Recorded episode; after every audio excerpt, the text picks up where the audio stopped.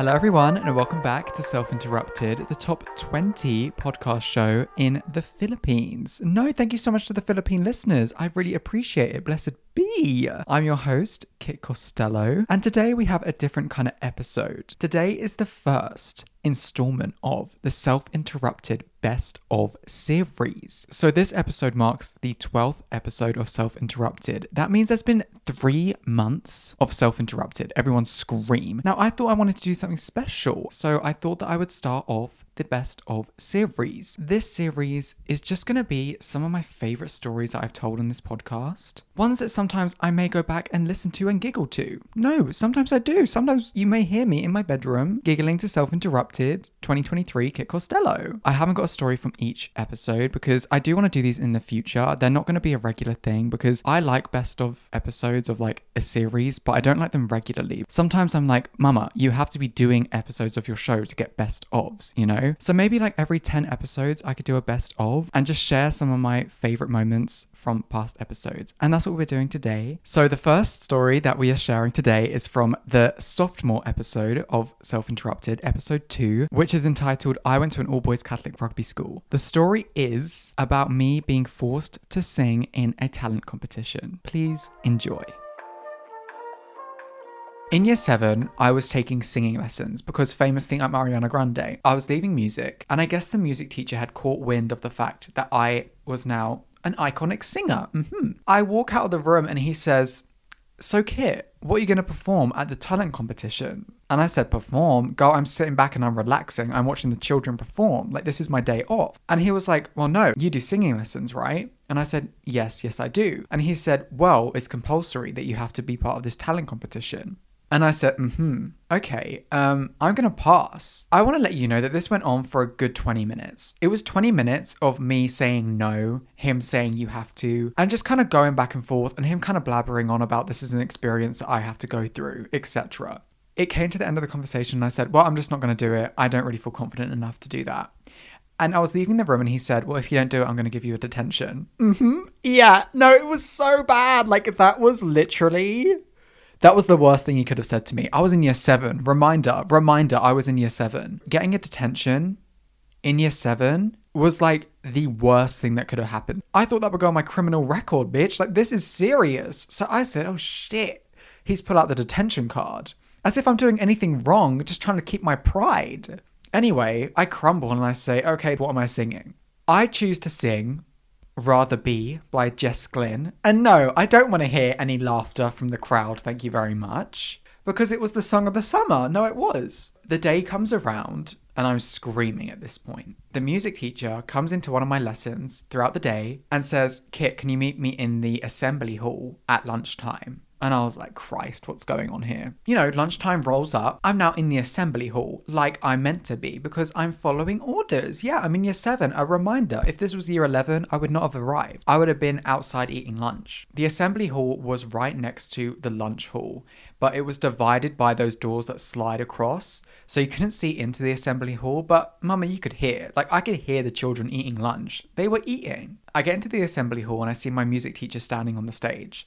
Now, bear in mind, straight after lunch is fifth period, and I'm going to be singing. So I needed this time to, like, you know, prepare myself for this moment. And he's taken it away from me to practice. And not only just practice singing, he pulled out a microphone, a microphone attached to the speakers, the surround sound speakers in the hall, which you could hear in the dining room. So he calls me up on stage, and I'm like, God, I feel like I'm in bloody Hunger Games and I've been called up by my district. So I get up on stage and I'm like, Oh, I'm not going to sing into the microphone. And he said, Yes, you are. You need to practice. I said, God, practice what? I'm just singing. And I was like, No, I feel too nervous. I don't want people to hear me, blah, blah, blah. And he then says, What's the worst that could happen?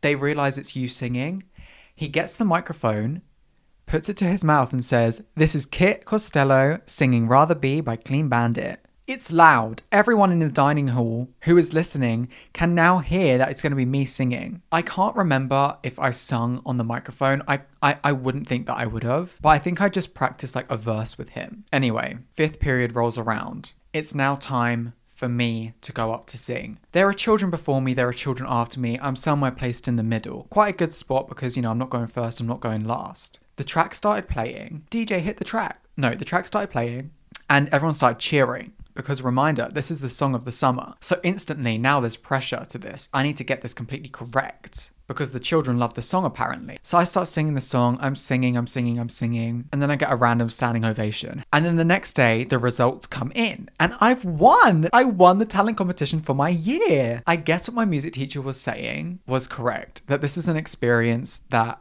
I would miss out on. If anything, I'm talking about it right now on my podcast, and it's kind of funny because it's kit lore. No, it is. He knew that it had to be added to the lore book. However, the way that he went about it was completely wrong. You shouldn't force your students to sing with a bloody detention threat. So, in conclusion, I would say I'm happy I did it.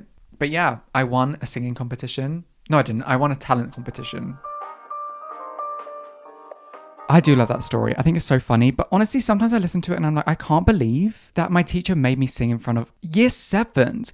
I could have been bullied for the rest of my school life. Can you imagine? Luckily, I didn't. Luckily, of course, Kit Costello is always going to pull through. You know, she's going to win. And I did. No, it's true. Now, the second story that I have for you is from episode five entitled Why I Hate Clubbing. And it's my 12 point system as to why I don't enjoy the idea of going out to clubs. So get into it. And baby, do take notes because there will be a comprehension test at the end of this episode.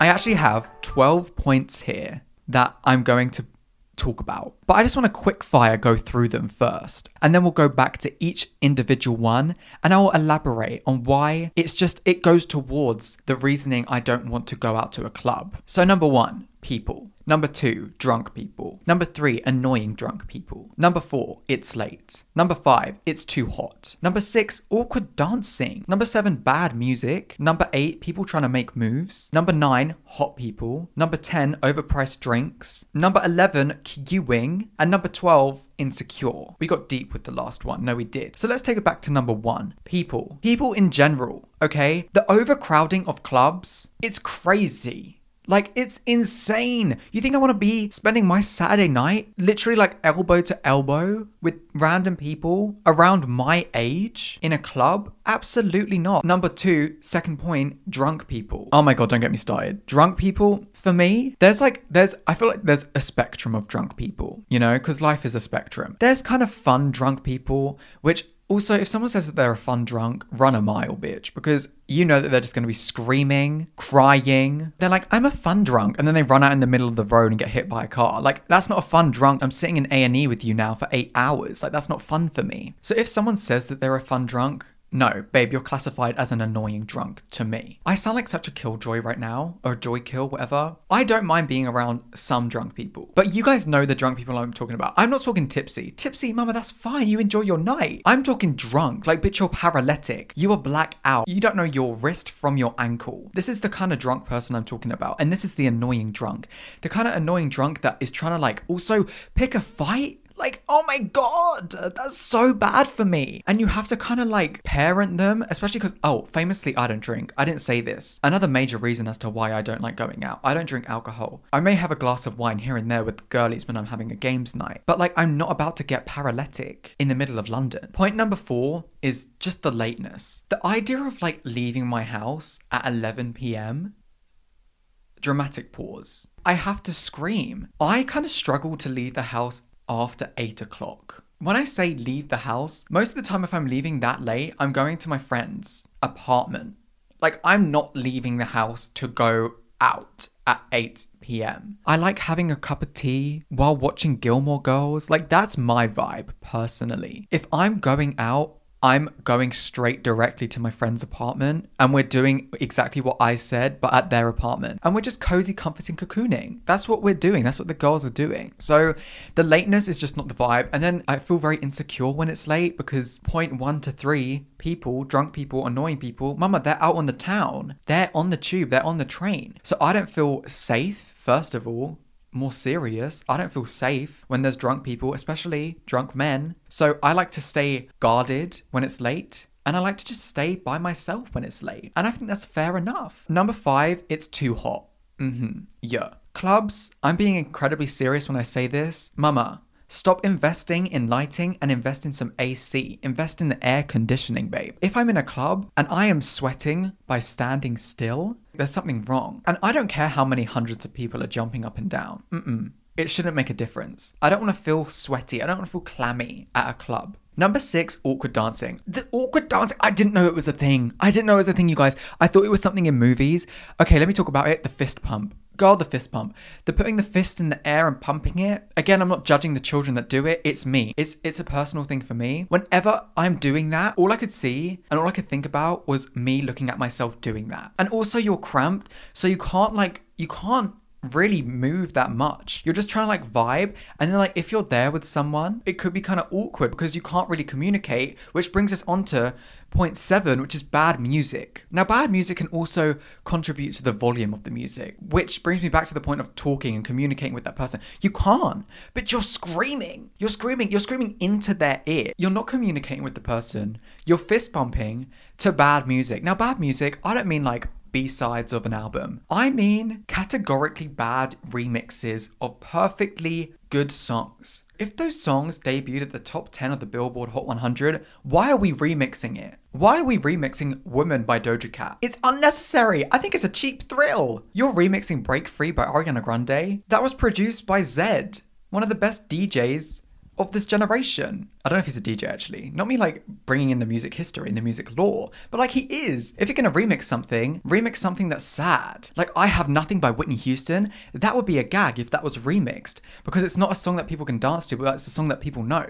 If you're remixing a song that people dance to and you make it a worse song to dance to, mama, you failed your job. And quite frankly, you're lazy at your job because you're remixing a song that doesn't need remixing because it's a song that people dance to. So if I'm at the club and I hear any kind of song that's just like in the pop charts being remixed, I'm already annoyed. Number eight is people trying to make moves. By make moves, I mean people trying to flirt with me. I'm an awkward person, okay? So if you're the point of number nine and you're a hot person and you're trying to be point eight making moves, I'm gonna be screaming and crying. Anyone that tries to make moves on me, please Mama, leave the vicinity. I feel incredibly awkward. I'm not going to be able to like flirt back with you. First of all, bringing it back to point seven bad music, loud music. You're trying to make moves with someone that can't hear you.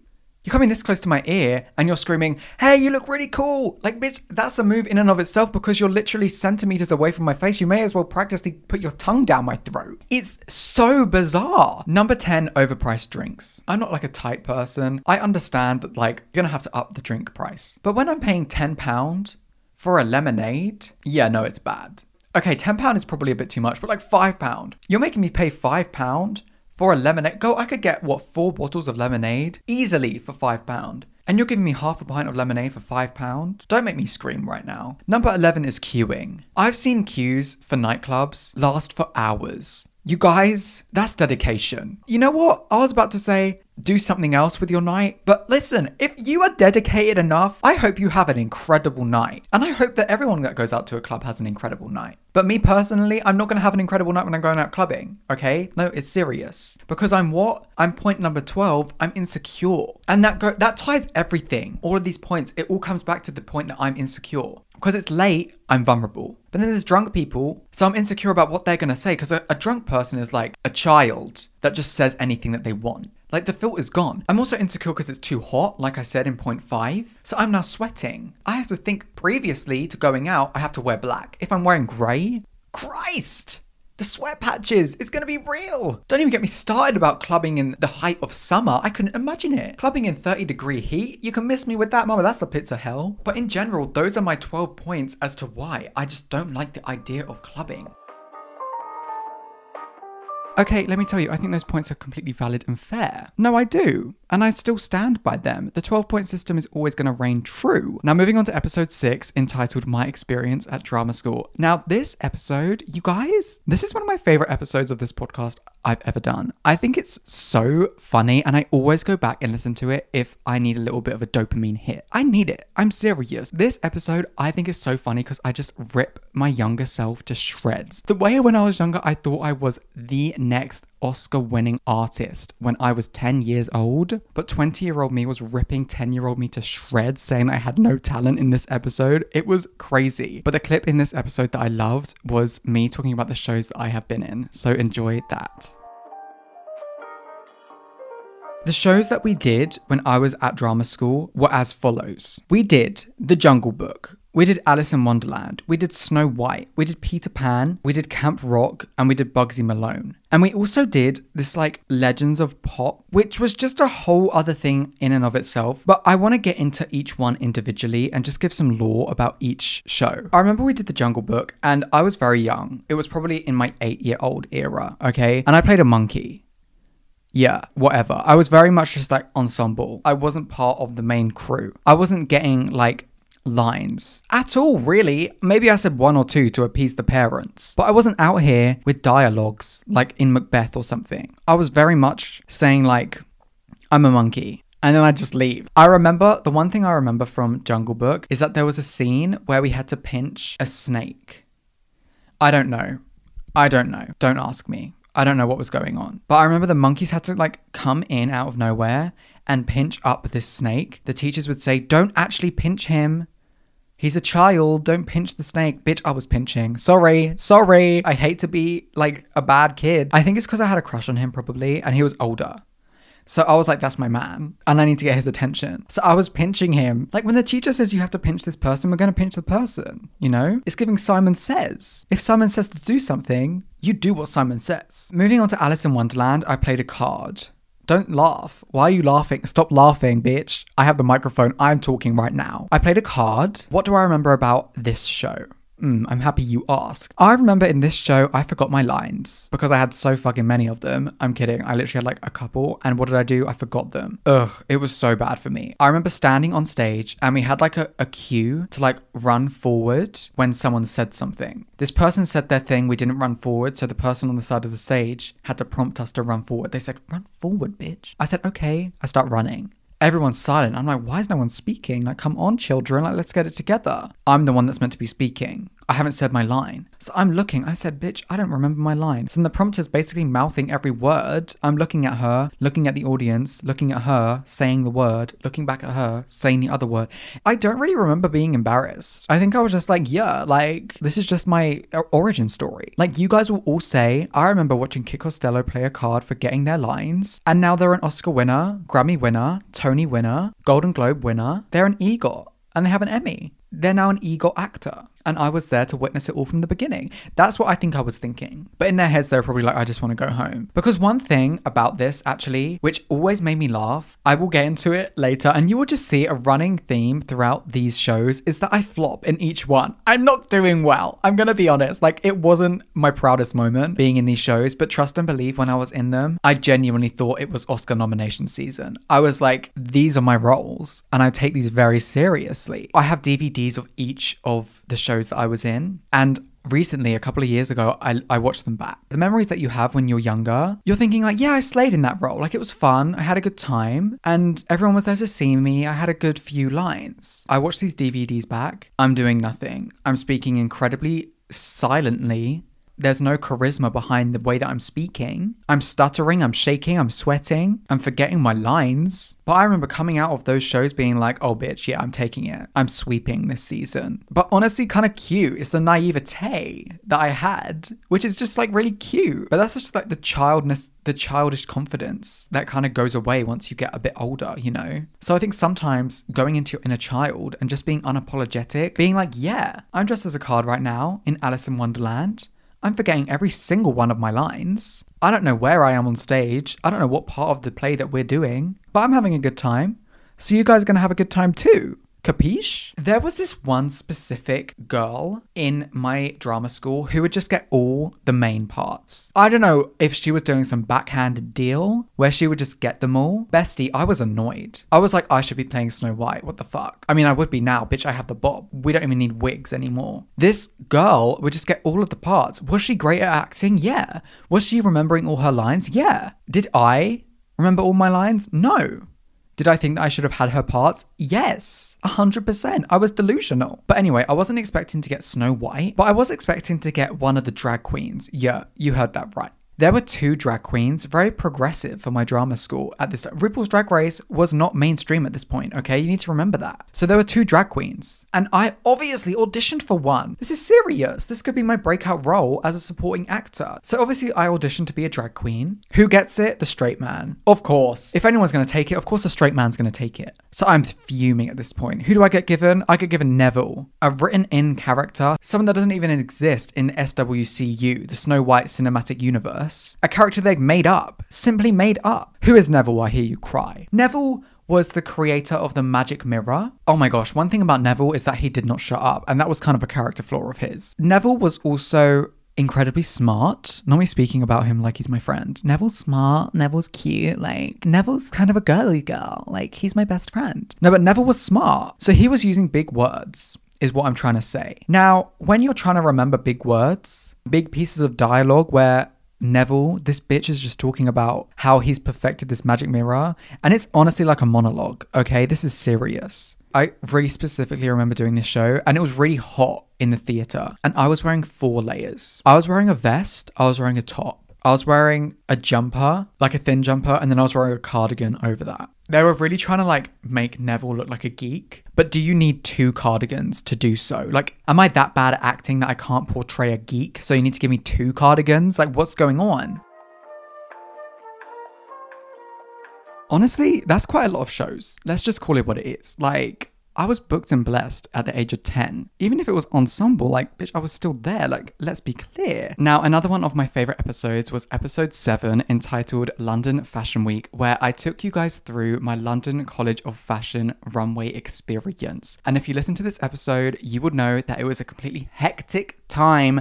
I talked about my castings, I talked about the London College of Fashion show experience, and it was just crazy. But this clip is me talking about me finding out I had nine outfits and eight quick changes in this show and just talking about that whole experience. So please enjoy. My dresser passes me my first look, and it's a look that I haven't fitted for. And I'm like, oh no, this isn't my look. So they go up and talk to someone, and then someone comes up to me and they're like, no, these are all of your looks on this rail. I count the looks, there are nine. And I say to them, I say, there are nine looks here, bestie. This is not normal. And I get confirmation that I have eight quick changes and nine looks throughout the show. You guys, Oh my gosh, there was part of me that was so excited because nine looks, that's such an honor. But there was also part of me that was incredibly scared because not only have I not worn what, like, what's nine takeaway three? Shut up. Stop screaming and laughing at me. Six?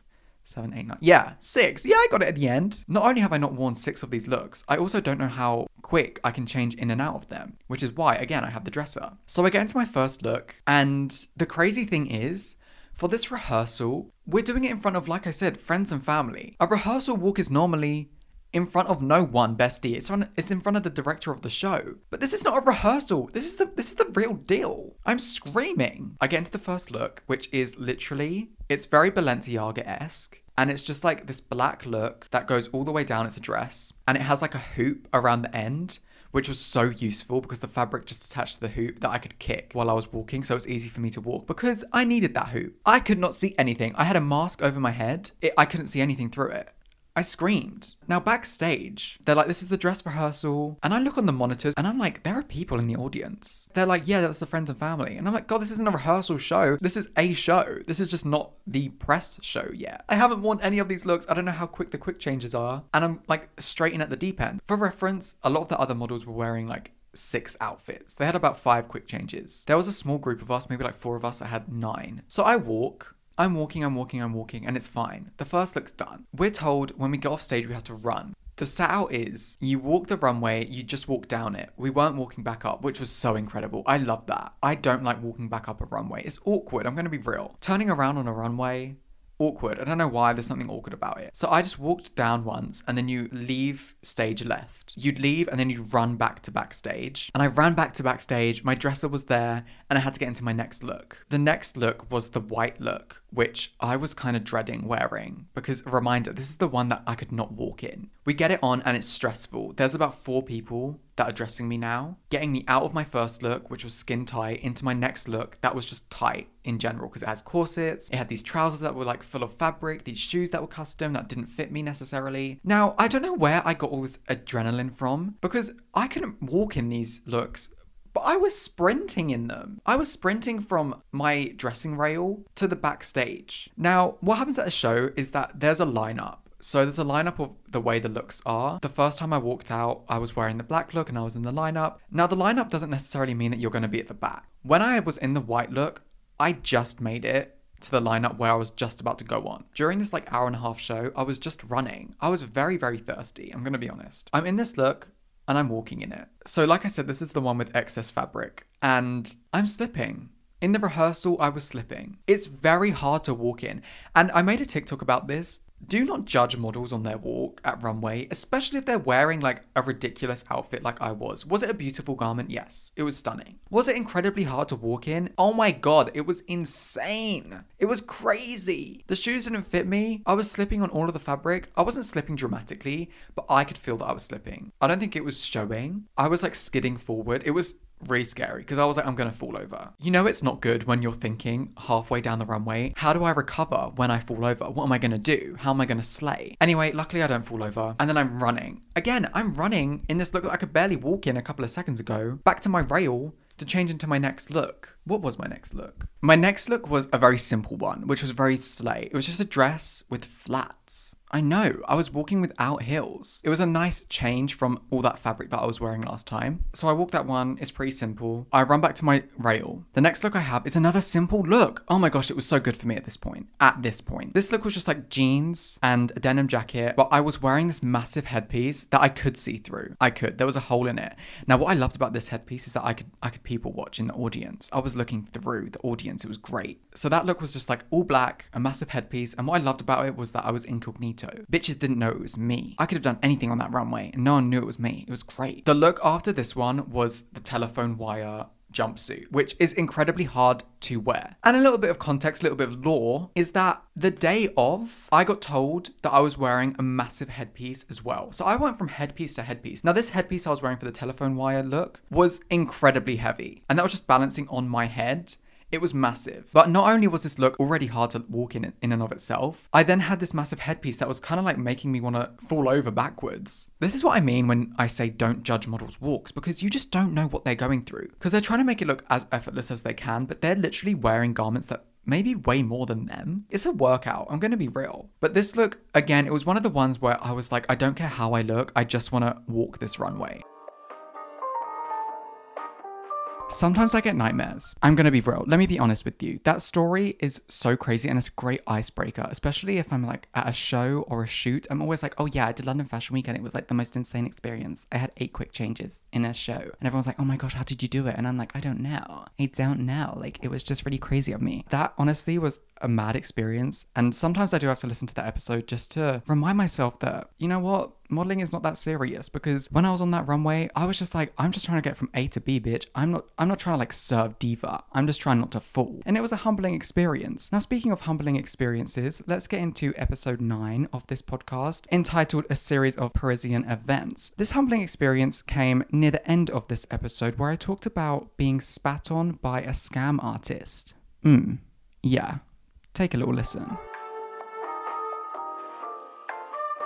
I was walking home from uh, where is it? Luxembourg Gardens, I think. I was going to the place where me and my friend stayed last year because they have a really slay little health food store there that does incredible tofu. And I just wanted to grab some tofu and then I wanted to go home. This person had separate ideas from that. So there was a person sitting on the side of the street with like a instrument. I guess they were like pretending to busk or something, but they had put their like coins, you know, buskers or whatever, they have like a jar of coins, but they put it in the middle of the street so that people would step on it. And the scam is people would step on it, people would feel bad. They'd either give money or they pick the money up and put it in the pot. And then the person would take their wallet when they're like picking up their money. Do you know what I'm saying? I do that. I step on the yeah, I do. I fall for the scam. Accidentally, bitch. I was I was I had my headphones on. I forget what I was listening to, but I then step on the coins and I scream. I'm like, oh my gosh, I'm so sorry. I'm like, pardon, pardon, excusez-moi, blessed be, you know? And it's this child. Now, he's no older than 14, but he's like making, he's like squaring up to me. And I'm like, sir, you were no more than five foot. Like, what are you doing? Okay.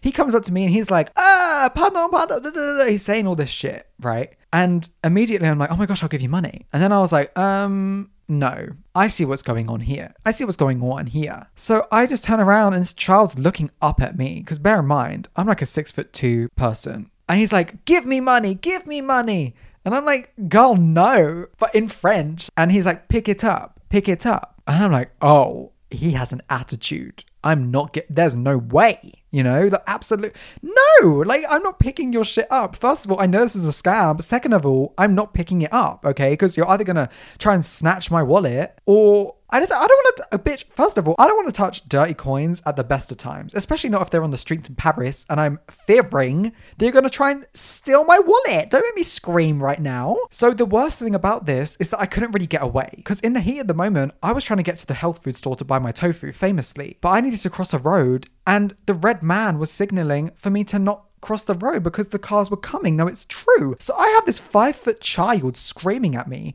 saying, pick up my coins or give me money, English, English. And I'm like, oh Christ. And I'm like, I'm not giving you money. Literally, fuck off. Like, I'm so serious. I was like, oh, you are so annoying right now. I just, I don't want to do this. Looking back, I should have just like walked in an opposite direction. But then, like, I don't know what, like, he could have just followed me. I don't know. You, you think a lot of like things in hindsight. So I'm just repeatedly saying, like, no. And he's obviously thinking, like, shit, I'm in my flop era because I thought this person was gonna like give me money or pick up my coins. It's backfired onto him. I've kicked over his coins and now he has to pick them up, but it's all his fault. So anyway, I'm like, no, no, no, no, no. And then he like lightly kicks my leg. And I'm like, okay, sure. Um, and I think at that point he had just given up. And then I just kind of look at him and I'm like, you just kick my leg? But like, you didn't kick it hard. You just kind of like tapped it. And I was like, okay, sure. And then I kind of just like stare at him and then he spits at me. Mm-hmm. Yeah. Yeah. Yeah. Mm-hmm. Yeah. And yeah, no, that was bad for me. I'm going to be real. And of course, as soon as he spits, the fucking red man turns green. But those are all of the best moments for this Best Moments episode, the first installment. I really hope that you enjoyed. If you did, you can let me know by rating the podcast on Spotify. I never really say to rate it and review on other streaming services that you may be listening on, but baby, do that too. I'd appreciate it highly. No, I would, it's true. I'd also appreciate if you went over to my social medias at kit.costello on Instagram and TikTok. Give me a little follow, give me a little like. But other than that, I'm sending you so much love. As always, Kit.